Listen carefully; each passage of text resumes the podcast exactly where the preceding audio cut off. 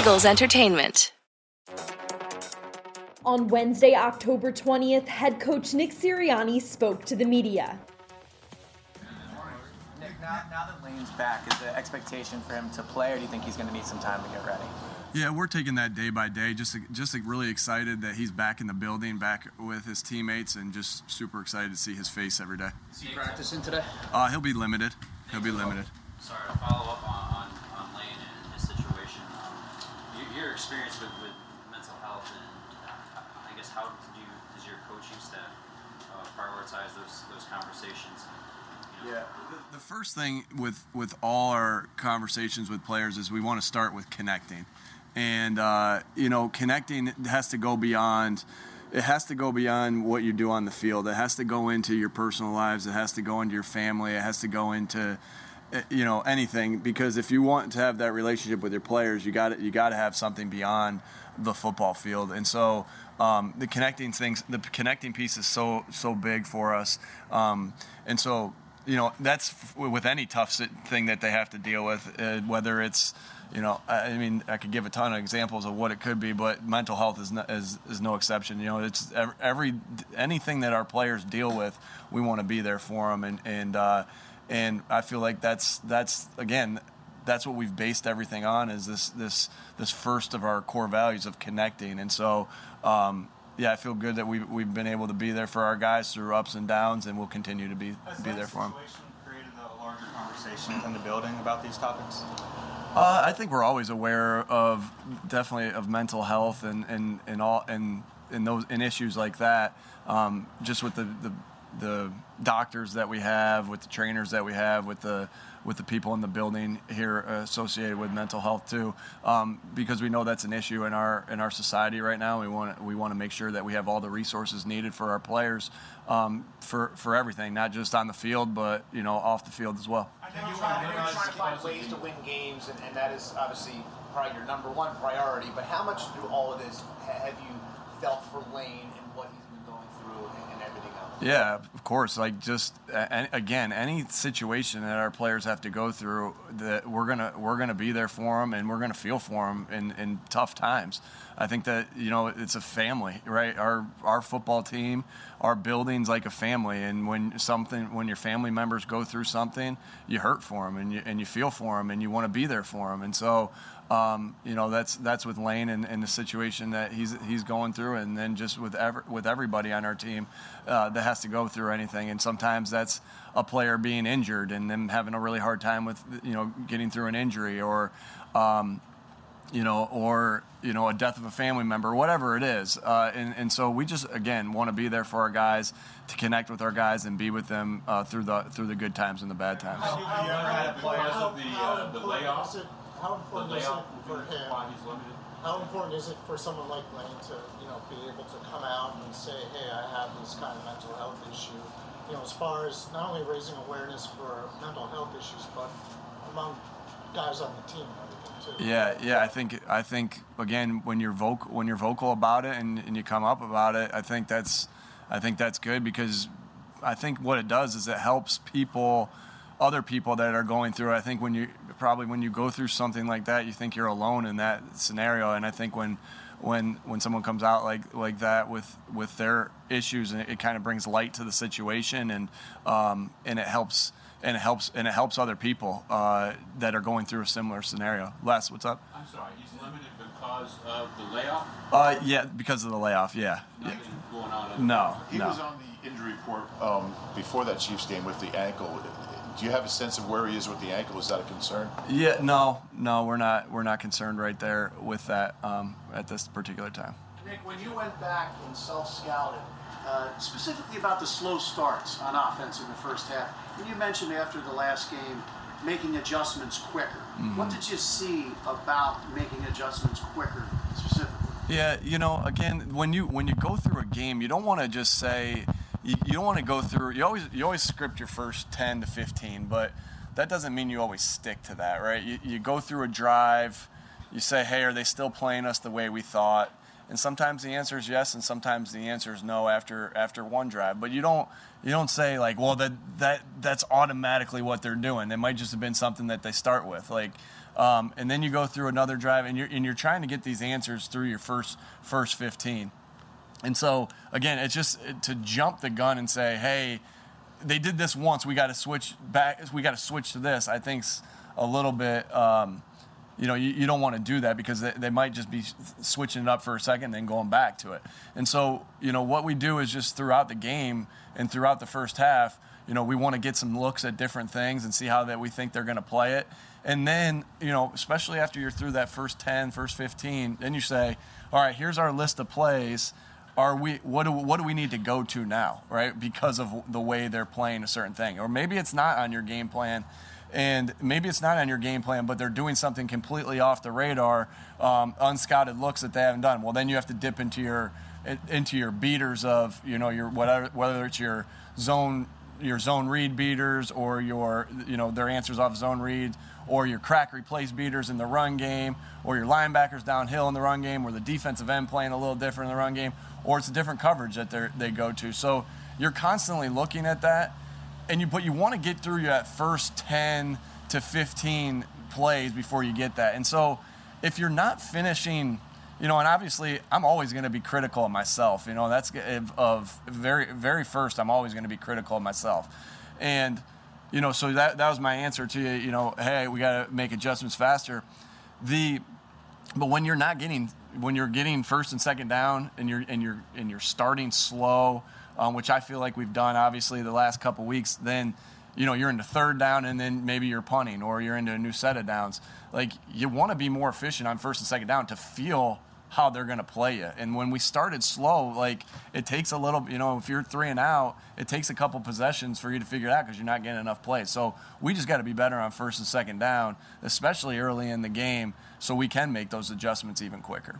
Uh, Shane mentioned that as well yesterday, being more efficient on first and second down. With this extra time, though, did you find any themes maybe you didn't find to ex- uh, didn't expect to find uh, with the extra time? And Yeah. that could be defense, special teams as well. Yeah, no. When you're when you're evaluating, like again, you always want to look at yourself when you have a couple extra days, right? And you want to, and but and so that was definitely an obvious thing that we did is is we looked at ourselves, figure out what we were doing well, what we're not doing well, um, what we want to do more of, what we want to do less of, um, both in the run and the pass game. And then you you- then you have a little bit extra time to kind of evaluate other things in the league uh, of what you're seeing. I won't tell you the studies I, I did of, of some of those other things of, of that, but you know we were able to look at some things of you know maybe where we felt like we had a weakness and study the study you know what we've done in the past as a team, um, and some teams that we deem good at the things that we were, we were being, that we had a weakness on, and so that was valuable. Obviously, the, the self scout on that, but it was also valuable to be able to do some studies on things that we deemed ourselves. You know, when we looked at our self scout and said we're not we're not great at this. Let's how are we getting this better? All right, well let's look at some of the things throughout the league. And then the other thing that you always value on a on a pseudo bye week is the ability to watch games. Um, other teams play games. Well, You know, you know, almost. It's not like a fan. I, I feel like I, I can't be like a fan and just be watching it because I'm always looking at different scenarios and different situations. So I'm looking at it and like you know, you go through the the football IQ parts of it, right? Okay, hey, they're in a they're in a two minute. what I call a timeout here? Would I would I uh, do what Jacksonville did at the end of the game with five seconds left and, and, and get it to him and, and clock it? Ooh, that's good. Well, that spurred some thought right there. And it's interesting when you get when you're able to do that, like you're on these group text messages with all the offensive coaches or all the defensive coaches or all special teams coaches, and you real and everyone's just talking like, "Hey, did you see what um, did you see what Bevell did in in Jacksonville? Hey, did you see?" And I'm just trying to think of other things that came up, you know. And did you see what what Cleveland did on this one? And so it, that that's that's a big process because we do that process in situational football every Saturday. Um, we do that. We go. We put ourselves through that to you know to make sure that we've been our, put in put ourselves in every situation. Well, we were just able to do that live and in the spur of the moment. Um, this weekend. So, and that's and that's college games too. I know even the you know because we're football junkies. There, there, very very few of us like I know I had different things to do with the family, soccer games, this and that, but I still found ways to watch games and, and do all that. But that's good. That's a good process to put yourself through um, when you're sitting there eh, eh, on the couch watching watching the game. With the, with the pause, with the pause, did you step stand back and and, and, re- and think that um, there would be as much of a learning process to being a head coach as there's been?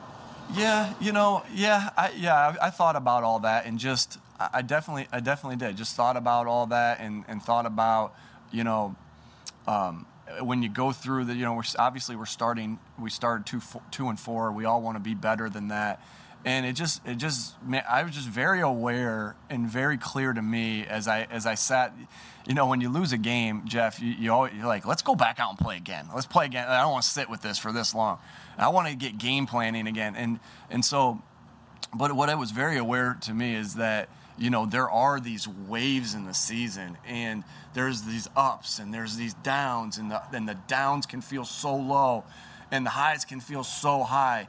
And it was a very aware to me especially after with this long long week is that as as the head football coach I got to be here I got to be steady through and and and I want you guys I want every my team uh, you know the team to hear me steady you know and hear me consistent through it all. And so that was the biggest thing like I can't let myself as bad as I feel after a loss as good as I feel after a win I can't let myself get on the roller coaster of what this this league could potentially be. I have to stay steady and focus on the process that we want to do and that's just getting better every single day and, and, and getting better every single day to put yourself in a position on Sunday to go want to know that day. And so that's that's been my biggest takeaway as a leader and, and really that's the biggest thing I took away this week uh, as a leader um, and as a, as the head football coach. Speaking the ups and downs, you know, Hurts has a, has gone through that. He's had one game that you called, you know, the best you'd ever seen in practice and otherwise, and other ones where the, the completion percentages have dipped. With the ability to kind of step back, you know, what are you seeing when it's going well? Uh, what are you seeing when it's not? And, and how do you, you know, what's he need to do to get that consistency? Sure. When it when it's going well, I feel like he's you know he's again he's taking his drop on rhythm. He's being able to sit in the pocket and he's able to, to throw it on time. And then if something breaks down, then he scrambles and gets gets out of it and, and, and makes a play. Uh, when I feel like when it's not going when it's not going well is when he's quick to escape, and and that's something that again we've talked about here that that's something you're always going to have to you, don't want to take his superpower away of escaping and making plays on the run, um, but. Um, you know, we, we just do want to make sure that we're more, you know, we, we, we lessen the gap of off schedule plays and um, and uh, and drop back plays. So that's what I that's really what I felt is is that is that um, when I feel like he's playing well, he's he's throwing on rhythm and then secondary going and, and getting out of the pocket. When we feel like you know we want the play back or something, we feel like he might have left a little bit early um, and and got into something he was comfortable with with the escape and the his escapability. Two more guys. How do you get that to change? Like you got to just you got to do it with making them feel comfortable with the plays you're that you're calling. Um, and what you're doing, right? And, and, so we're talking about the drop back pass game, we're talking about the play action game, we're talking about the screen game. Like we just got to do things that, and that's that's your evaluation after six weeks. What are we doing well? What are we not doing well? Do the things more, and because you know when he's feeling comfortable with that, it, you know. So at first, I'm putting it on me. That it comes down to play calling of of giving putting him in positions where he feels comfortable with the play to read it out versus the different looks that he's going to get. Because naturally, we're seeing some unscouted looks because we're slightly different than than other teams with um, with the way Jalen plays. You guys, have to kind of be real, how I'll get patient? you- I'll get you sorry, some. how, how patient do you think everyone has to be with this football team? Obviously, there's been a lot of criticism the last couple weeks with the way things have gone. But you have a young quarterback, you're a rookie head coach, you Sure. have a young coaching I, staff. I understand the impatience. We, we all want to win. We,